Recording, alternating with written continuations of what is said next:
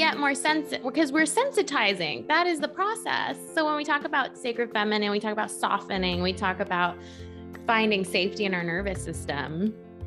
We're actually softening and sensitizing our being. And that's really that's the scary part for our ego. Yeah. It's like, oh, I don't want to go there. But boundaries, sovereignty, we also learn.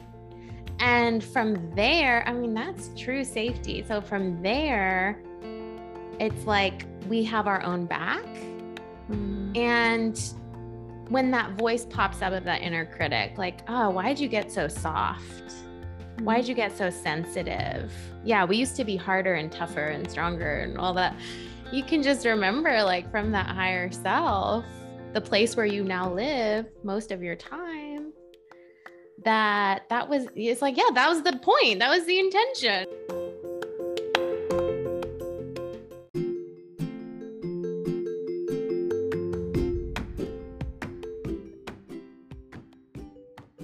Welcome to the Empowered Spirituality Podcast.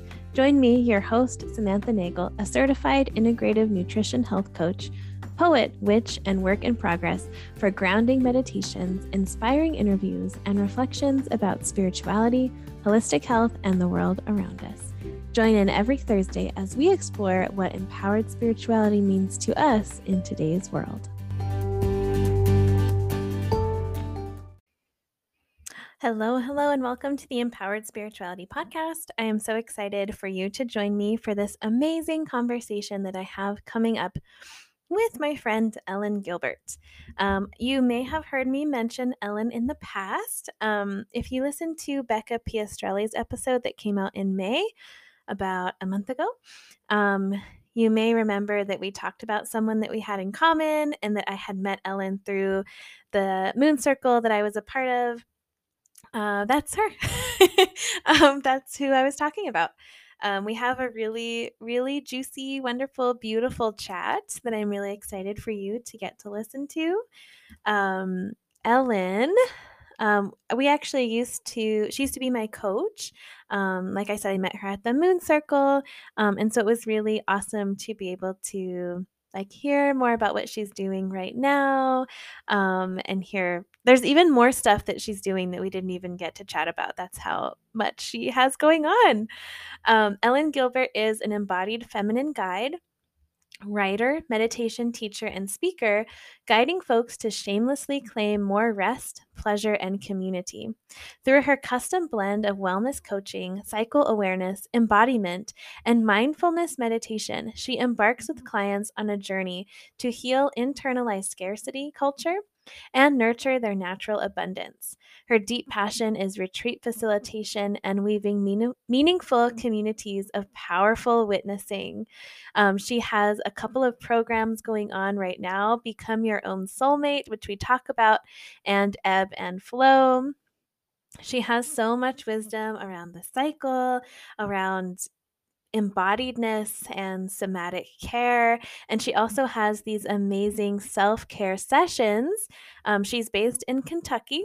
So if you're based there too, you can do an in person session with her. Or if you're not, you can also do online sessions with her as well. in this episode, we jump right in. We talk about the ego and how to find that balance of dissolving the ego but like more more integrating the ego. We talk a lot about integration and love and how to embody that feminine energy and she mm-hmm. describes a little bit more about the difference between being female and like feminine masculine energy. It's not about what gender or what sex you are. Um, we also talk about the internalized scarcity culture, which would be internalized colonialism, patriarchy, capitalism, um, and how that shows up in our personal lives, in our bodies, and in our communities. Um, she is a beautiful community. Uh, like builder and facilitator. Like I said, I met her at a moon circle in a place that doesn't have another moon circle. um, we just had such a great chat. We also talk about the inner critic and what it means to be sensitive. And just as a little precursor, being sensitive is actually a beautiful and wonderful thing. We talk about that. Um, Ellen says that cycle love is body love. Isn't that so beautiful? Um, so, if you want more information, like some background information on the cycles, I've done a couple solo podcasts where I dive into that. Living a Slower Life dived into the cycles briefly. And then Kristen Ciccolini and I did a great episode on like the hormones and what's ebbing and flowing in your body hormonally during your cycle if you have one. Um, and then I also talked to Sierra Vandervolt on in a podcast in May about cycles and especially the cycles of the moon. And so Ellen and I really dive into how to like work that into your schedule and your business and your life and not even your business like you can do this as an employee for someone else um, and how to have rigidity and flexibility with your cycle but what I love even more than that is Ellen talks about the archetypes of the cycle. Um, and those can also apply to archetypes of the moon as well. If you follow a lunar phase instead of a menstrual phase, they're so similar. Um, and then we talk about all sorts of other stuff. We also talk about um, like biphobia and bi erasure and what it's like to um, embody queerness and not being straight in a straight presenting relationship and like the challenges that has and the beauty that that has. So I felt very seen by that.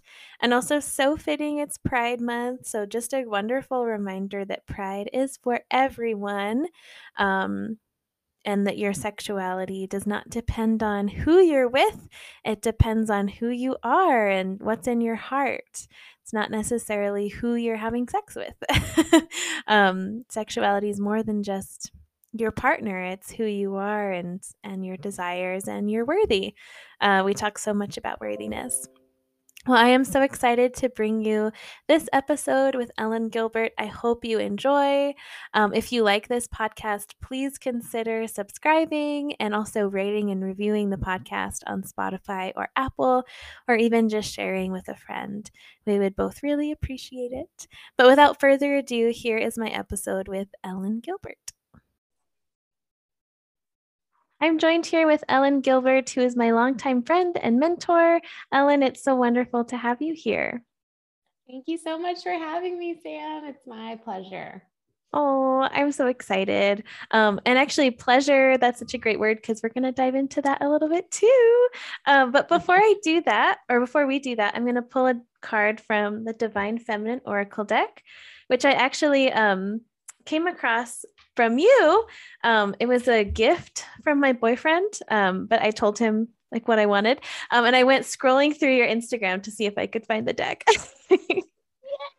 awesome. That's so beautiful. It's my favorite.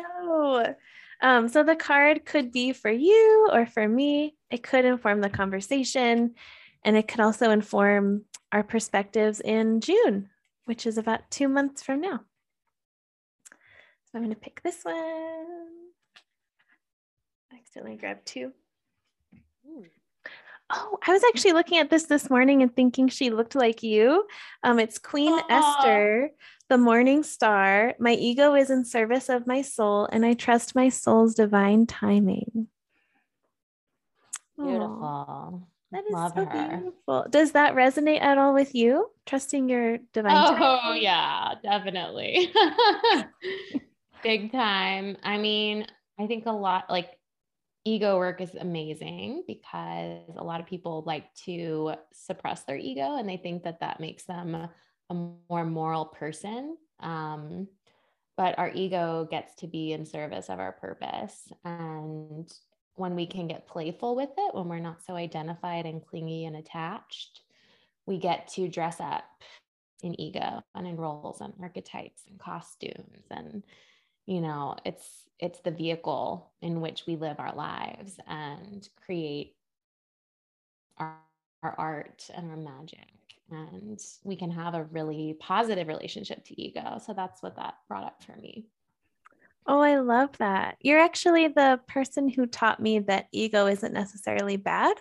Like maybe we don't want to let the ego drive the bus all the time. Um, but we were given an ego for a reason, and we're human beings, and that's why we have one. Oh, beautiful. Um, wow, I'd love to just jump in anywhere. I think I'll start with your divine feminine work since we pulled from a divine feminine deck. um, I think you call yourself a divine feminine guide. Is that right? Yeah. And lately I've been saying embodied feminine guide, um, which really seems to resonate a bit more these days, but I give myself permission to change what I call myself every moment. Yes, I love that. Um, what does embodied feminine mean to you? Mm, yeah. I mean, I'll just riff on it. I don't know for sure. It's something something to explore in our body to me. And to me, it feels like bringing that sacred fem body with intention and noting where it already is naturally. So, not so much from a gendered perspective because we all contain both, right? Like that's what Tantra teaches us. We all contain masculine and feminine energy. We can use words like receptive and penetrative, or, you know, so many different words to describe it. And I think of the sacred feminine energy that I work with as being so light and playful and expansive, but also really deep and grounded. And she's like a big container and she can just kind of she can be whatever she needs to be in that moment. So if it's to create something, if it's to birth something, if it's to move something, if it's to receive something, um, there's just so much wisdom that she brings to us. And I draw on the lineages of Tantra, of Kundalini, um, of so many different practices that really help inform that and make meaning of that for me. But really, it's a sensation in my body and it's always changing and shifting. And it's there to support me and my art in the world. Oh my goodness. That's such a beautiful answer. I love that. And I think we're so like tapped into our masculine side, like no matter who we are, because we're always doing or like I even heard this this morning as masculine is like overthinking too, because it's still like doing in your head. Um, that like tapping into that feminine softness is really challenging for a lot of us, I think. Yeah. So yeah, what do you think about um it being like kind of challenging to tap into our feminine side or our, or resting side? Yeah, absolutely. I mean, it's cultural, right? Because naturally we have both energies. So what keeps us blocked is the society and the culture. Hopefully we can shift. We are shifting. And I really see that culture as being very threatened. Of course, by rest. I mean, my goodness, capitalism wants us to be separate. It wants us to be keep our head down, work really hard. Um, and then patriarchy brings in that worthiness piece of, you know, we're actually not worthy unless we're doing these things. So it gets really personal. So, in order to tap into our sacred feminine in this really toxic culture that we live in requires being in our bodies hence the embodied part right like that is the ultimate challenge for a society that is so analytical logical that only um, venerates the thinking mind which is where our ego lives so mm. there's a lot of harm when we only live there and when we forget about living in the body. And yeah. that's really where the feminine comes in. Um, mm-hmm. Yeah. And it's, I mean, it's so challenging. It's challenging from so many different perspectives. Like I was raised evangelical and the kind of harm that comes in from that way of of being educated and raised is that you know the body is sinful and can't be trusted and the heart is deceitful. Yeah. so that's great. And then we have the capitalism of the patriarchy on top of that. We have the white supremacy, you know, that really creates hierarchy among humans. That is not sacred feminine at all. Sacred feminine is all about non hierarchy, community, um, equality, you know. So all of these things I really have come to understand as in direct conflict with the culture that we live in. So we have to give ourselves a lot of grace as we do this work and keep that in mind that it's it's an inside job it's a nervous system shift that then leads to a cultural shift. And, Yeah. you know, that can be scary, but I think it's empowering in the long run because it means we actually we have the ability to make that shift. We don't have to shift the whole culture by ourselves, but we can be responsible for our nervous system. And that's really Mhm. exciting. That is really exciting.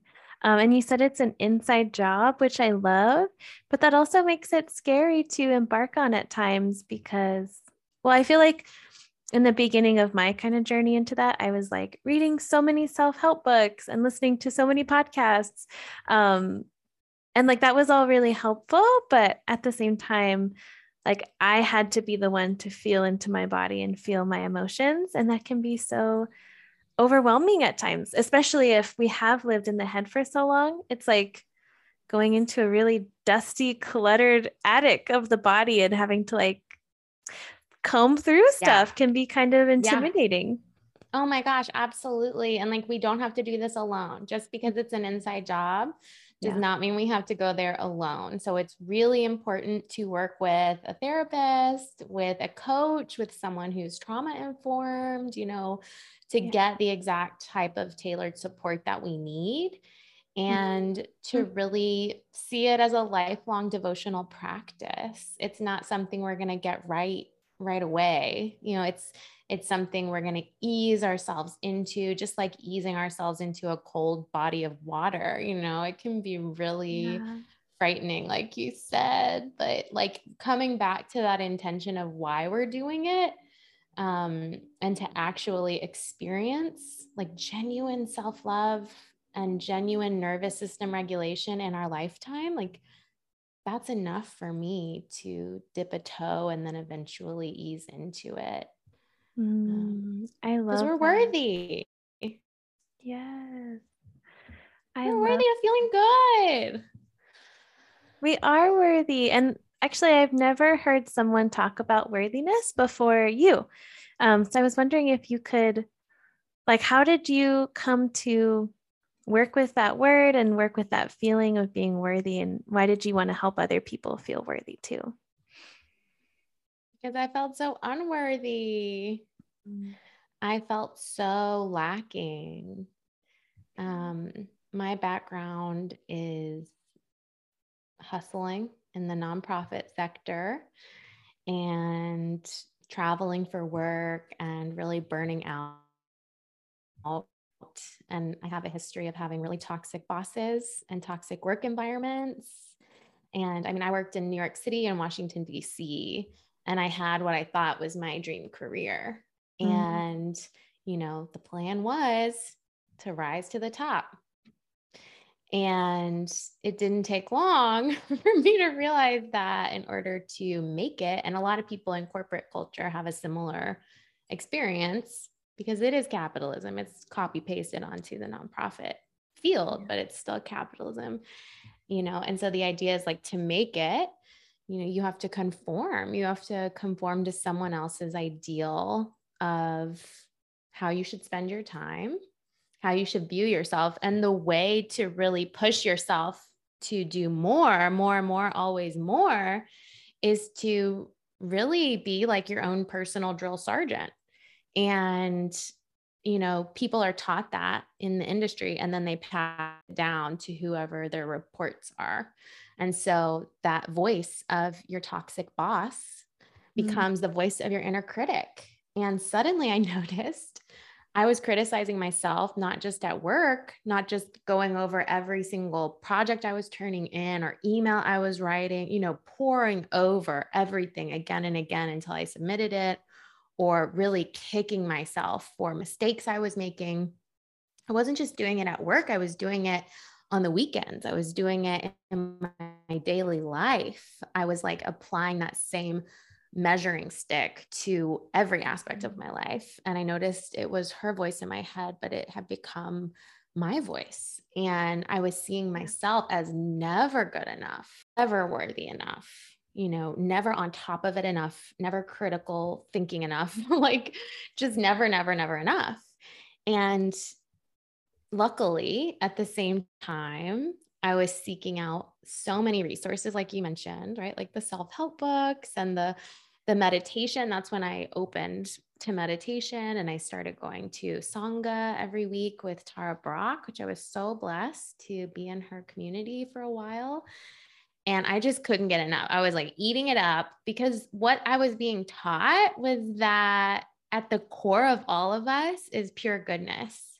Mm-hmm. And it has nothing to do with our ego, with how good we are at thinking, with how perfect, you know, our projects are, or how mistake free our lives are, or how much we're able to wring out of every day, um, how much productivity, I should say. You know, it has nothing to do with that's what's underneath all of that, which is my higher self, my truth. Mm-hmm. That's eternal.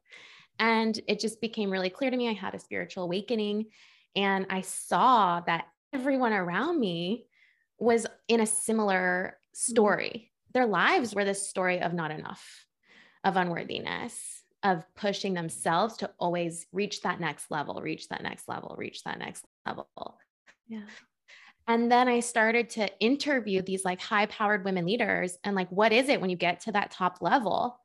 after you've been believing you're unworthy this whole time. Well, they get there and they feel like they didn't earn it. They feel like mm-hmm. imposters. You know, they are so stressed out.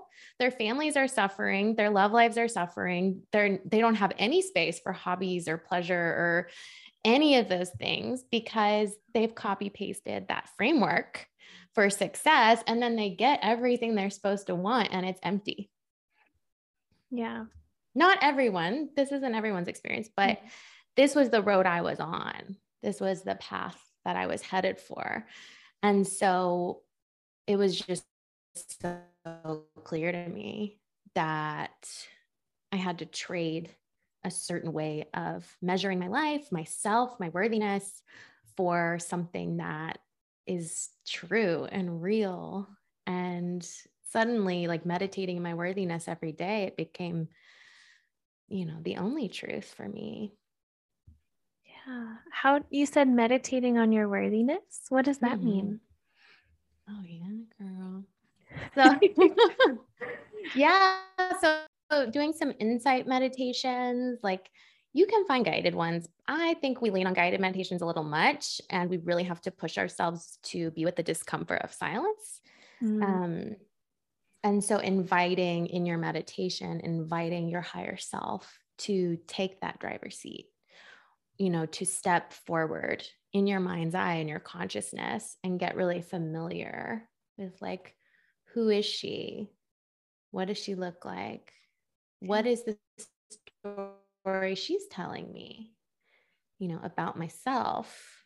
Mm. You know, um, just and then just starting to invite in her energy. What does it feel like to be with her? Well, can I step into her skin? What does it feel like to be her? Wow. Or maybe for some people, it's calling in like a white light. Mm. Um, there are so many different metaphors we can work with. So, finding what works for you. Um, and then doing the nervous system regulation practices mm. can really support that because it helps us to find safety in living from that place of worthiness, mm. which only feels good. I mean, honestly, once once we get to that point where we're not at such a war between our inner critic and our higher self, yeah. Um it's it's easy to see which one we want to choose and which one we want to be in. And it gets to feel good. So that's the good news.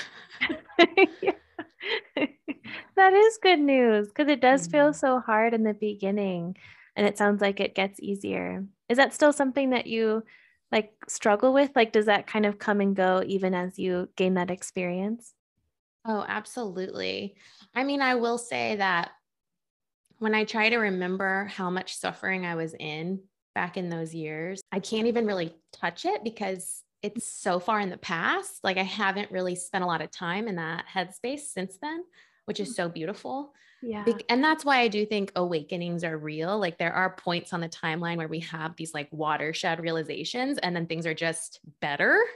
So I think that is very real in terms of like linear time.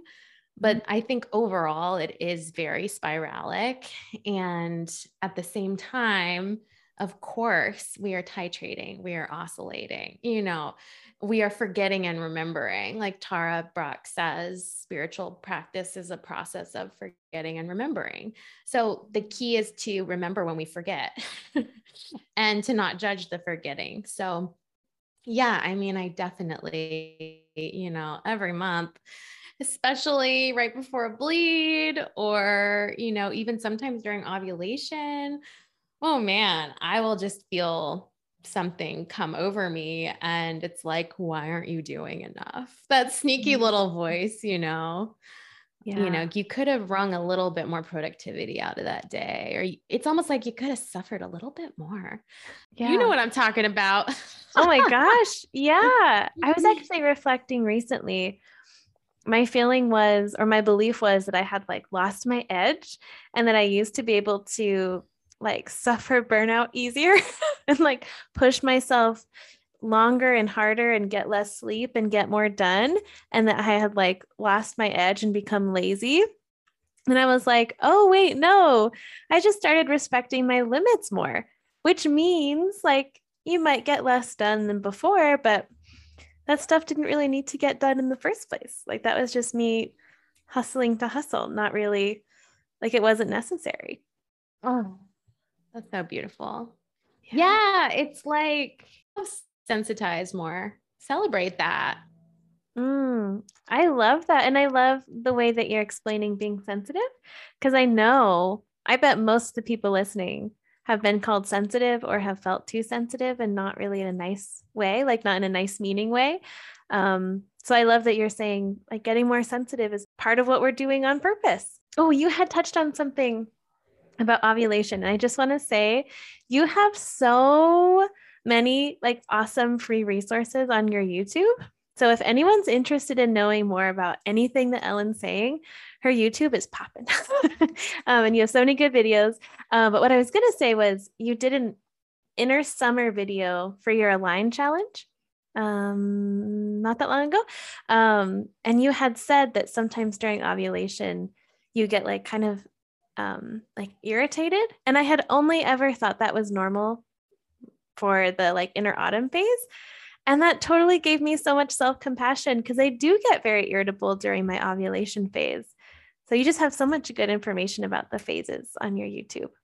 Thank you, sweetie. Yeah. Well, that's testosterone. A little testosterone bump is what actually releases the egg during ovulation. So to witness that and maybe you can even note the moment it's happening. I mean you can get that micro aware in your cycle.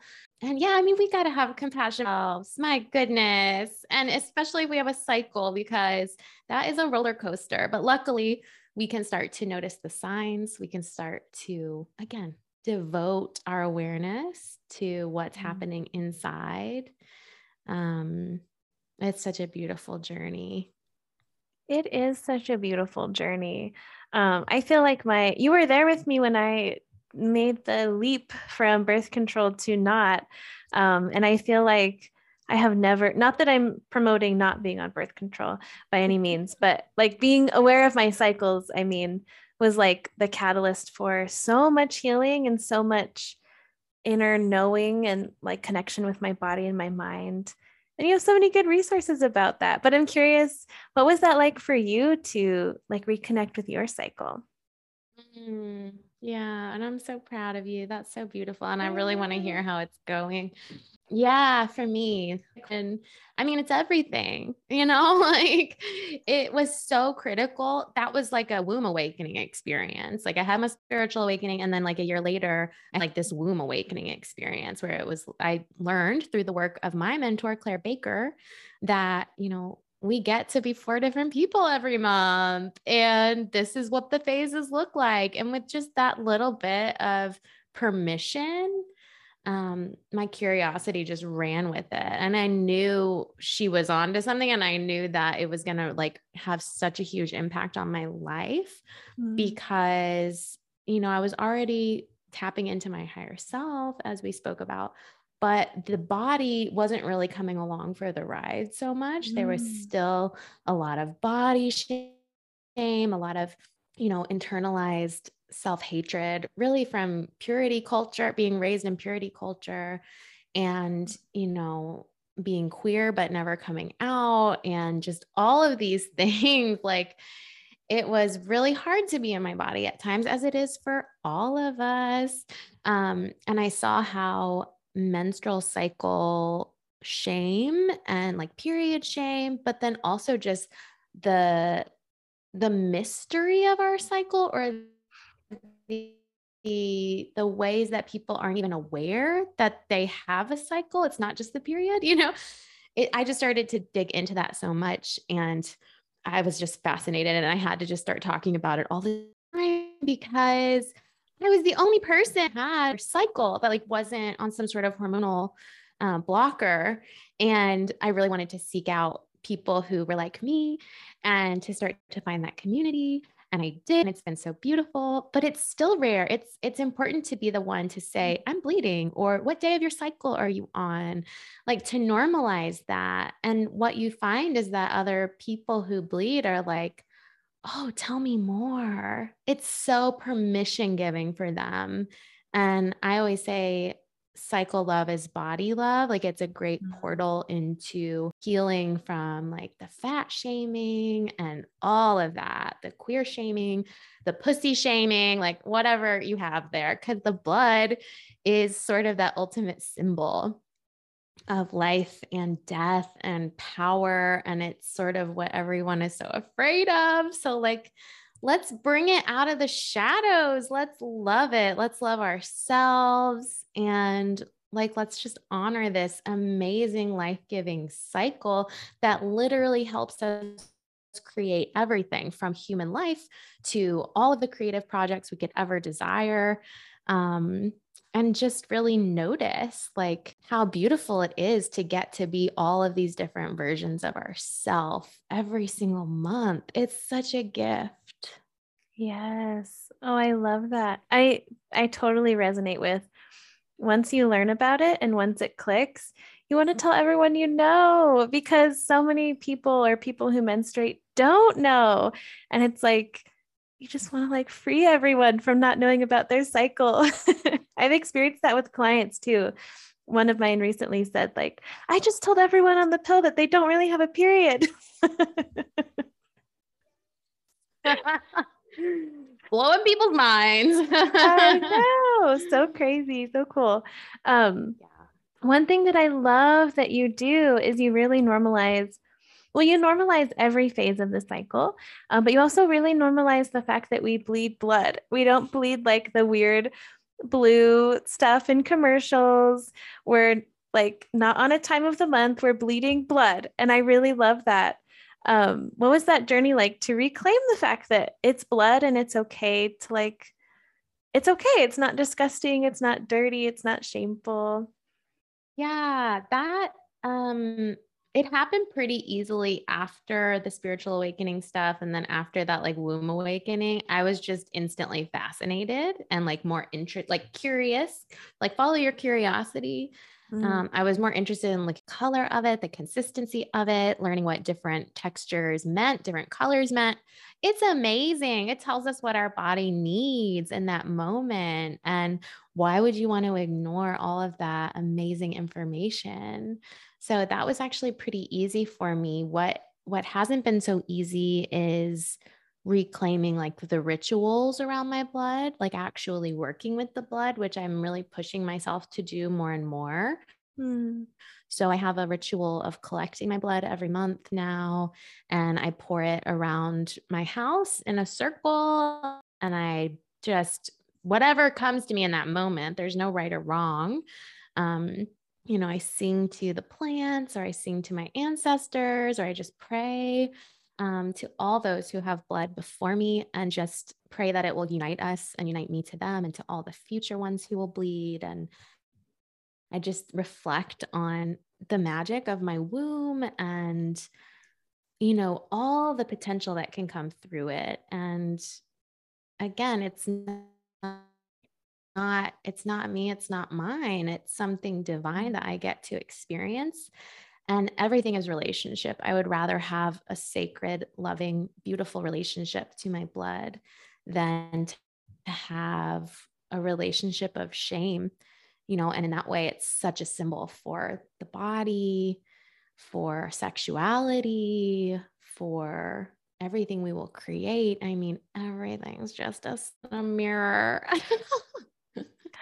I love that. And I love that ritual of walking around your home. That feels like such a beautiful like image of protection too and like saying this is your sacred space and the sacred space for your loved ones too.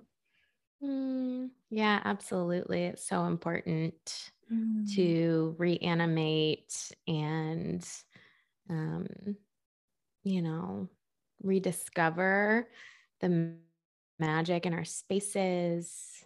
Yeah, it's beautiful. It is beautiful. I've been watering my plants with my period blood and they love it. they'll like yeah. be on the brink of uh, wilting and then they'll just pop right up. They get so mm-hmm. excited. yeah, it's amazing. It's yeah. so beautiful. It is. And there's a like a Hopi proverb that says when all the women give their blood back to the earth, there will be no more war. And I like to reflect on that too and just think about, you know, why? Like what does that mean? You know, because if we're connecting our blood to the soil, like what is that a symbol of?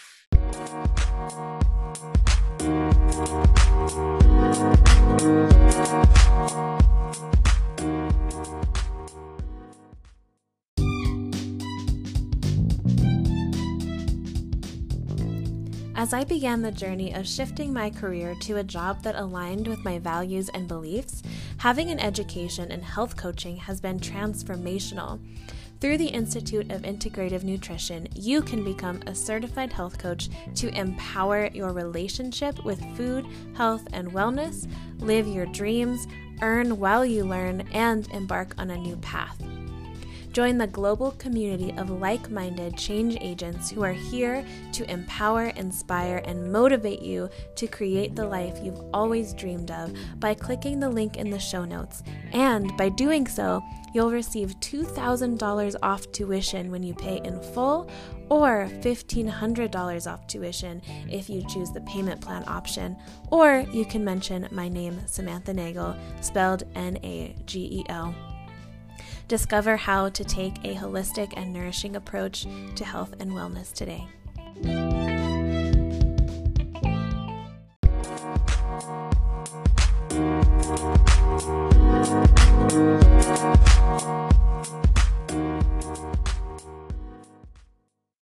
It's a symbol of us returning to the land. It's a symbol of us honoring the places where we are and if we all did that, imagine how our nervous systems would shift and how, yeah, peace and love really would um, take over. Oh, I love that so much. That is so beautiful. Um, I do want to talk about the archetypes of this cycle. Um, that's something that I really, I mean, I know other people teach about it too, but I really only heard you talk about the inner maiden, mother, wild woman, and crone. I mean, other people have talked about it, but I hear it more about like the moon or life stages. And you yeah. talk about it in terms of archetypes that we embody during the cycle. Yeah, absolutely. It's been such a game changer. Again, Claire Baker, um, I believe, brought this to my attention in terms of the menstrual cycle phases. Um, but I could be wrong there. I know she talks a lot about you know, the inner spring, the inner summer, the inner autumn, and the inner winter kind of muses.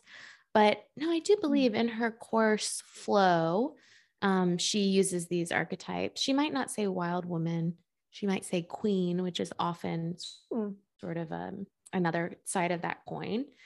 Um, mm. And then, of course, many modern Wiccans use these archetypes to talk about the life stages as well as so many cycles and process that we work with. So yeah, the the solar phases, the lunar phases, and the menstrual phases, it just kind of makes sense.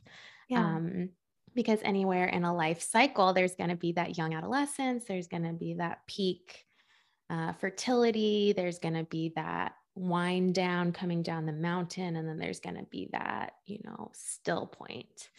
Um, and so, yeah, I love bringing that to the menstrual cycle. It just resonates. So, like, if this doesn't resonate with people, they shouldn't do it, you know, like, but if it resonates, it's really beautiful because you can start to tap into the maiden medicine during your pre-ovulatory phase, which mm-hmm. is very playful and innocent. And you can do some inner child work. And I love working with my inner adolescent. Like when I first started bleeding, what does that version of myself still need to heal?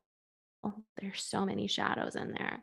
And then during my ovulation, it's the mother medicine that comes in and like she just wants to take care of me and take care of everyone in her life. She's got so much energy. She's so fertile and she loves to nurture and give. And then the wild woman comes in in the inner autumn and she is chaos and creativity and she is wild and she loves to just like fuck it up and like just bring so much magic and sometimes it's uncomfortable her lessons um, but it's always for a reason and then we have the crone in the inner winter or the bleed times which is that inner wise woman the one that you know she just she's lived her life and she's just ready to like dole out her wisdom when it feels good, but otherwise just like wrap herself up and sit by the fire and just like receive visions from goddess.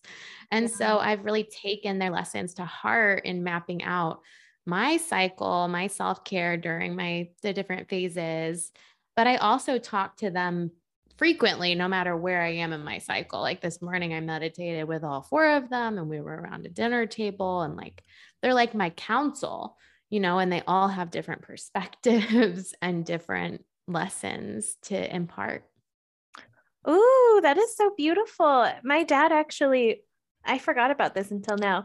He like led me through a guided meditation where we went into my subconscious or something and I met with all these archetypes that are like the classic Jungian archetypes. Mm. Um, and we were around a table. And so I love that you're kind of adapting that from those like like Jungian archetypal stuff to like archetypes that really resonate with you and your cycle. I think that's so cool. Yeah, it's Jungian. It's also IFS, internal family systems. Like we all have parts or, or working with parts is a really useful framework, I should say, yeah. um, for me and for many. And it sounds like for you. So we can adapt away is beautiful because everything is empty. It's playful. Ooh, I love that. Ooh, I love that so much. And I love IFS. I think you're actually the person we did a meditation together where I saw my inner mother, I think. And then I was like, what the hell was that? and I like had to learn more about that. I remember that. That was so beautiful. I know. That was so cool. Oh, I love it. How do those archetypes show up as a person who owns a business? Like, how do you incorporate that into your life? Yeah, good question. Um, I was talking with them this morning about where I need to put my my creative focus in my business, and they got some different opinions. So it's really interesting. Yeah. Um, you know, I think the point here is to not be too rigid and to hold it very lightly because at the beginning of my business, I got so excited to incorporate them. I was like, I'm only going to create during my inner spring, and then I'm only going to, you know, be go live or do events during my inner summer, or I'm only going to write or reflect in my inner autumn or you know during my inner winter i can't do any work. Oh sorry. I can't do any work and it was very intense um mm-hmm. and it didn't really flow for me. I mean it was too rigid. So you know hold it very lightly i would recommend but yeah like start to notice. And if you have a journaling practice hopefully you are noting every day what day of your cycle you're on and maybe note what you feel called to work on like what is mm-hmm. driving you like there's always what we have to do but i mean it's so important to think about what we want to do where our energy is leading us that day and then once you have enough data like three months of data, I would say, we go back and we look for patterns. And again, it gets to feel good. So, what we want to do during our inner spring, we should plan to do in our inner spring. What we want to do in our inner mm-hmm. autumn, we should plan to do in our inner autumn. And the themes that do arise kind of across menstrual cycle aware people seem to look sort of the same. Um, but of course, it's going to be it's going to be very individual. So yeah, I do. I try to plan lots of collab meetings during my inner spring. And like, I love networking. I'm always wanting to get coffee in the mornings with like different entrepreneurs or have like Zoom chats, just very loose. And think about do I want to partner with this person? Is there a workshop I want to do with them? Or maybe I just want to pick their brain, you know, be in their presence. Um, I'll try to do that in my inner spring. And I definitely do try to plan big events like retreats and speaking mm. engagements and things like that for my ovulation, but it doesn't always work out because my cycle, you know, it fluctuates and it changes. And I mean, that's a lesson that she is teaching me right now for sure. Like, again, holding it so, so lightly. But the biggest thing that I have learned as a business owner who is aware of my menstrual cycle is to block off my bleeding days, um, mm-hmm. at least being able to anticipate their approx- it, its approximate arrival and to really take as much off my plate as possible during that time, which means I've had to get really comfortable in saying no and and you know potentially letting people down and just taking that time to be in my period cave and to remember that that's when like the good goddess downloads come through. So that's the creative fuel I'm going to need for the duration of the cycle. And if I don't get that time at the beginning of my cycle, um, I suffer so much. My business suffers, my creativity suffers, my energy suffers. And yeah. so it's just not a good idea to hustle through those bleeding days if we can help it. And we usually can do something. We can usually let at least one thing go or set one more boundary or ask for a little more help during that time. Right. Oh, I love that. I totally hear you on being really rigid at first. I think I'm like, now that it's measured out, because at first it was like, who knows what's mm. going to happen um and now it's like a little bit more predictable and i got really attached to it and so i like became so perfectionistic about planning around it and really wanting to control my cycle instead of my cycle kind of flowing me in the direction of where I should be going. Mm. Um, and so I've also had to learn like I can do things during my menstruation week or if my period's late, it's gonna be fine. like, mm. like I can't structure mm. exactly how long my cycle's gonna be or what what it looks like. So, like finding that's that so fluidity and boundaries was was challenging. Yes, that's so great because that's that's the sacred feminine and sacred mm. masculine. Sacred masculine is form and sacred feminine is flow. So we've got the form, we've got the guide and the kind of the survey is out and we've got the info from the people of what it tends to look like or we've got the info from our own practice of what it might look like. But then the flow is like surrendering to whatever it might look like. And you know, not always trying to find a hormonal excuse for what we're feeling. That's something that I've noticed. I'm like, oh, I can only have compassion for my inner critic and my inner autumn. But if she arises at another time, you know, like, yeah. you know, I'm a bad person. But that's the inner critic always trying to measure our worthiness and, yeah. you know, stay safe.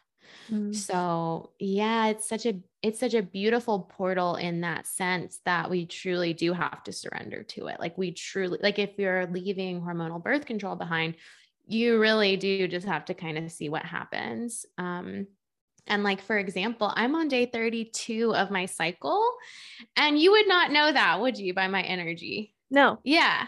Like I don't know what's happening this phase. Um, I expected to be on day four during this conversation, which is when I tend to get some renewal, but I'm very, you know, quiet and shy and cozy and tender. but I'm feeling like a little bit all over the place and still feeling some ovulatory vibes. So I might have skipped a cycle or have delayed mm-hmm. ovulation this past cycle. And I even noticed mm-hmm. as I was getting ready, I was like, well, why did you skip a cycle? Or, you know, why is your ovulation delayed? It's like, whoa, whoa, whoa. Mm-hmm. Yeah. What did you fault. do wrong? Yeah. Yeah. Which, you know, the benefit there is to adjust if there's stress, if there's some sort of environmental factor that's, you know, affecting our cycle. We want to know that. But we never want to compare ourselves or judge ourselves or use it as ammo for the inner critic to measure our worth because our worth is inherent. Yeah. Oh, I know. I've done that too of like, well, my period was heavier this month, which means I fucked up somewhere. like I'm a bad person, I guess. it's like, no, it's just information. We don't have to go down that route.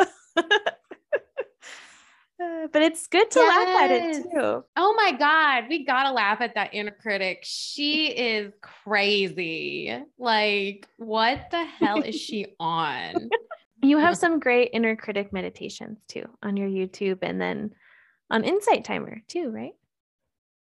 I, yes, I'm on Insight Timer.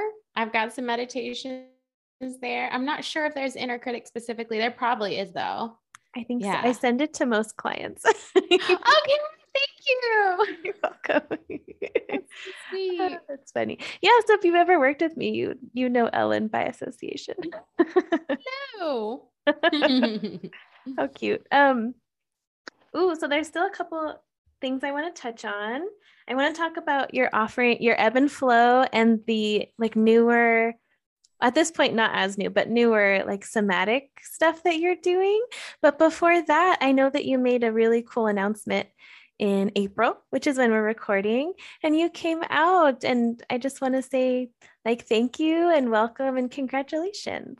Oh thank you so much sam. It's i've just felt so received with welcome arms to the queer community and supported and you know it's just been it's been amazing. It's been everything i hoped it would be and like nothing that i was afraid of at least at least not really and not much. So i'm really grateful. But yeah so i am bisexual. That's sort of the word that kind of resonates most for me but i really like queer too some days um or both and. But yeah I'm married to a man who I love so much named John. We've been together for 11 years. And I mean, he is amazing, like such a wonderful partner. And I mean, he's known, you know, as long as I have, but um, I wasn't out in terms of publicly, like on social mm-hmm. media. I didn't talk about queerness because I was really afraid of like taking, you know, stealing the mic from quote unquote more worthy queer people, like people who struggle, you know, whereas I have been like so um privileged because I pass as a straight woman and I really felt a lot of shame around that privilege. And I realized finally, like, the only way to kind of start to deconstruct that privilege um, was to come out and was to be more open and honest and to risk, you know, losing whatever I thought I was going to lose. And yeah, I just feel I feel free, which is my number one value. And I feel like mm-hmm. I'm in my mm. authenticity and you know, queerness, that's just who I am. That's like who I've always been, but I just wasn't living it fully. Um, yeah. So it's it's really exciting and beautiful. Oh, I'm so happy for you and and so proud of you that you had that courage to come out on social media to people to like strangers on the internet as well as friends. That's so beautiful. Thank you, Sam. I appreciate that. And I know you know what it's like to yeah. sort of grapple with that. Like, you know, I'm passing as yeah. a straight woman and you know what does this look like and what does this mean for my relationship and for my my life right and like how is it still valid is that like still an okay part of my identity to accept uh, and it is and i i think like I know in your post you said like, is this too little, too late, or something like that because you're already married to a man. Um, but I feel like it's so beautiful because you are giving people who are like me in a straight relationship but aren't straight themselves like that anchor and that like example that your sexuality is more than just who you're with and it's a part of you and a beautiful part of you too not a part that you need to hide mm, yeah absolutely mm. absolutely and i've had a lot of women that you know pass that straight actually dm me and say I feel the same. I feel so similarly, but I haven't come out yet for the same reasons. But, you know, this post really inspired me. So, I mean, everyone's got to do what's right for their journey and they're so excited for me to come out and I just like I got to go now. I don't want to live another year. I just turned 32. I don't want to live another year um being less than my true self. I'm done. Yeah. Oh, that's beautiful. I'm so happy for you. Oh, and you just mentioned your yoga teacher training. So I know that you just became a certified yoga teacher. How is it? like, I don't know. How does that feel? Thank you. Yeah. Well, it's really exciting. I actually have my last training weekend this coming weekend, and I'll do like my teacher um, my train, my actual class, like my graduation, my um, my Aww. test. Yeah. So I'm nervous, but yeah, it's been such a beautiful journey. It's been very intense. It was, you know, 200 hour teacher training, but it's from the the foundational um, framework that my cousin Jessica Leisha created, which is um, an embodied fascia care framework that she has received from universe and has been you know creating into this um, educational format that now we get to receive. And so in addition to being a yoga teacher i really consider myself a healer and i can put my hands on people and feel their energy and support their kundalini and it's a practice i'm not like instantly i'm not going to go around, you know, curing anybody, anything like that, but it's to help people support their own self care practice and their own nervous system regulation. And um, I mean, talk about empowering. That's wow, that's the greatest honor of my life to help people be um, in their bodies, to feel safety in their nervous systems, and to know that they have their own control panel for regulating. Mm difficult emotions, um, that's the ultimate power that we have as humans. And it's time for us to awaken to that and to stop shirking our responsibility and to stop giving our power away because the world needs us to be in our soul power. So I'm really mm-hmm. excited. I'm not exactly sure what's going to happen once I graduate. I think I'll start teaching a little bit here and there. Definitely I've incorporated it into my session which is both in person and virtual. So that's been really beautiful. But I got to say, like anytime I put my hands on someone's feet, um, the feet especially, or the heart, um, mm. they just start crying. You know, these poor humans that have never felt inside their bodies, that have never touched their own bodies in like a loving, compassionate way. The shifts are almost instantaneous and they are huge. So it's, I'm just really excited. And then I will also share that I had an in person coaching client recently, and she's just struggling with so much inner critic and, you know, all the usual stuff we all deal with. Yeah. But she was saying she's taken so many different meds and she's tried so many different forms of therapy and and all of this and that. And I asked her to just put her hand on her heart and she looked me dead in the face and said, Are you crazy? She would not do it. Like she wasn't ready in that first session to do it because it's so vulnerable. So I really yeah. want people to just set, you know, that resistance to putting our hand on our heart and really being with that. That's a meditation in itself. Um, wow that's everything. I love it. And so that's actually a perfect segue into one of my last questions is can you tell us a little bit more about how to work with you? You said that you're in person and online, so maybe you can share about that too. Yeah, absolutely. Thank you so much. Yeah, so I work um, both in person and online. I have a home studio office. And a couple of the offerings that I'm doing right now in person are my self care sessions and my coaching sessions. So, self care sessions um, involve that hands on work right now, as well as or like working with your yoga practice in a way that supports your goals, whatever they are. And there's some light coaching in there as well.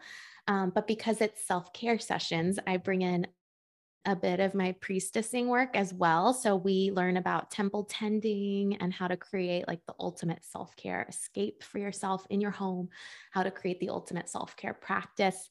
And those sessions are hella cheap. I will just brag on myself for that because it's a new yeah. offering. So it's just $50 and they're just one off offering. I mean, that's like right now. I don't know how long I'll be able to do that, but those are so fun. So that could be in person or virtual, actually. And then for the coaching, those are available as three session packages. And yeah, that's, I mean, you know what that is. that's like yes. faith holding and bringing in so many different tools from across all different lineages and experiences. I need to go in those sessions. And then I have a couple of programs I'm really excited about that are both offered virtually. And that's Become Your Own Soulmate and Ebb and Flow. Um, Ebb and Flow is a recent offering that is a really beautiful menstrual cycle awareness one on one program that I've developed. So it's helping people really have of what does my day to day cycle look like? What am I needing? What am I craving? You know, how can I support my business in the different phases of my cycle? How can I support my nutrition, you know, my body, my relationships? Like we get into it. And it's so beautiful. And I'm so excited. And then Become Your Own Soulmate is sort of my OG program that really helps support that initial awakening into self compassion and just giving yourself permission to love yourself at that highest level possible, to discover the higher self, to discover the purpose. And I will say, everyone that goes through that program has some major life shift, whether it's being a pregnancy or a life partner or a job transition or a business being born or a relocation so, I mean, it's not for the faint of heart, but it is really powerful what we can do when we tap into our own wisdom and our own sovereignty. And that's what I love supporting women in doing. So, those are kind of my, those are the things that I'm offering right now. And I have to say, from working with you, I don't think there's like, I mean, I'm sure there are other people who are great. um, not dissing on a whole group of people in the world, but I think you're the most compassionate, heart centered, knowledgeable. Like you have so much knowledge, but you also don't force it either. Like it, you're very authentic. Like I just think you're the real deal. And I think your services are so important and so needed. And you have so many free videos. So if you want to get a little taste of what it would be like working with Ellen, I'm sure you're going to watch those videos and be like, I need more. this isn't enough. So I, I highly recommend Ellen. Thank you so much, Sam. I really, uh, yeah, I just love serving people. You know, it just feels good. So come hang out, DM me. We'll find something. Oh, I love it. Um, so, the last thing that I have people do is send our listeners home with a self care resource or a book or a guided meditation that you would recommend people do in the next week. Yeah, so mine is more of a practice than um, a resource. So I guess I would challenge the listeners to really listen into the body. Um, maybe hit pause after this after this med- after this podcast and reflect on what would feel good and allow your self-care for the week, for the day to grow from there because I see so many women in particular um, planning their self care around some sort of moral hierarchy or some sort of comparative um, yeah. Instagram trend or TikTok trend. And that is not embodied um, that is not from the inside out. So it's really important to just take a moment and think about what would feel good. And if you don't know what you want, then start what feels good and start with exploring. Um, and that goes for everything in our lives. I hear so many women say, I don't know what I want. I don't know what I want. And I'm like, how could you know what you want? You've mm. never hung out in your body and you've never paid attention to what feels good and you've never allowed yourself to be in pleasure for like long periods of time uh, without guilt and without shame. So we have to start there. And i guess it's just a giant permission slip that your self-care can just be self-pleasure whatever that whatever form that takes. Today this week for however long. I love it. Oh, thank you, Ellen. And let us know how it goes if you do that challenge. We'd love to hear from you. And lastly, speaking of letting us know, what is your Instagram? What's your website? How can people get a hold of you? Yeah, absolutely. Instagram is at Ellen S. Gilbert. And uh, my website is ellengilbert.com. So all the info is there. Awesome. And all that stuff will be in the show notes as well, but super easy to remember, ellengilbert.com. Yay. Well, thank you, Ellen. This was such a treat. Thank you so much, Sam. It has been a blast chatting with you. Such a juicy conversation. I loved it.